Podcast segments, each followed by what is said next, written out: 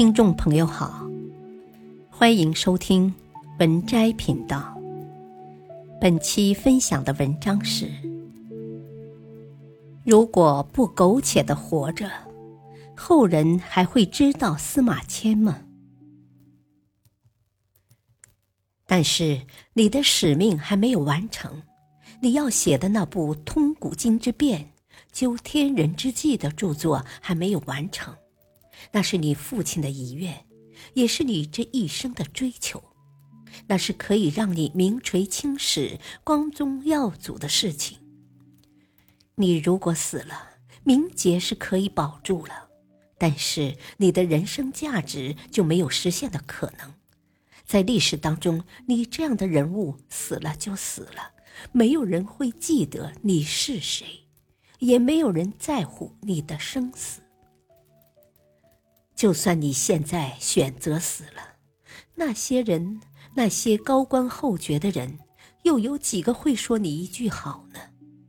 从你落难开始，就没有人接近你了，也没有人关心过你。你死不死对他们来说有什么关系呢？是的，如果你不死，你选择宫刑，选择当太监，他们就会关心你了。他们关心的不是你的遭遇，不是你承受的痛苦，也不是你精神上的压力，他们关心的是你怎么不去死呢？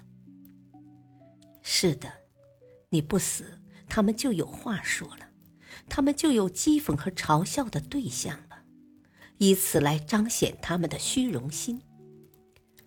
是的，想到这里，你想通了，都没有人在乎我的死活，我为什么还要在乎别人怎么说呢？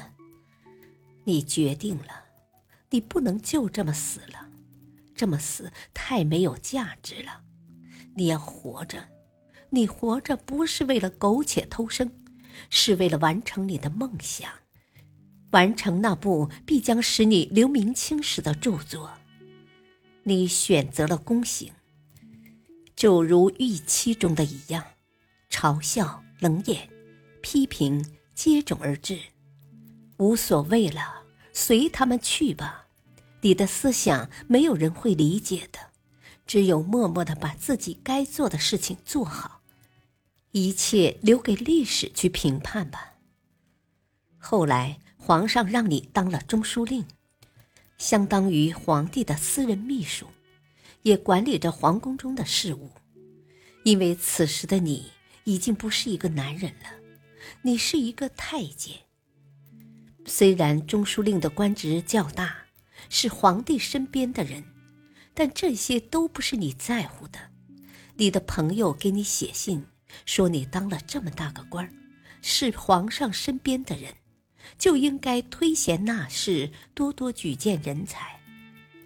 看吧，你落难的时候没有人拉你一把，你有了个位置，他们又说你不为皇上举荐人才，但是谁又知道你内心承受的痛苦呢？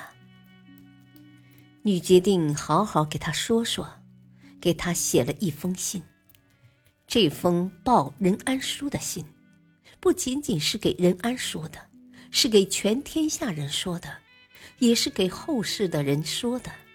你要把你的苦衷、你的思想、你的人生价值、你的毕生追求，也将你为此承受的压力和痛苦都说出来，希望有人能够理解你。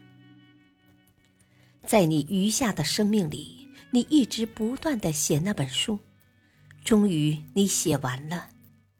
在你死后，你的外甥把它整理成册，流传天下。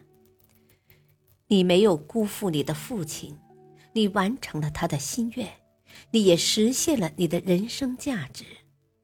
你通过这部伟大的著作，在历史上留下了你的姓名，你已然已被后世中的每一个人认识。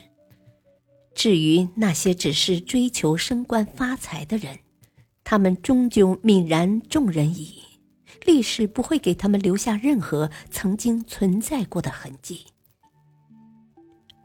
如何面对生命，如何面对生死。你用一生向世人讲述了何为轻于鸿毛，何为重于泰山。你的精神激励着一代又一代的人，你的作品影响着一代又一代的人，告诉人们，人这一生应该追求什么。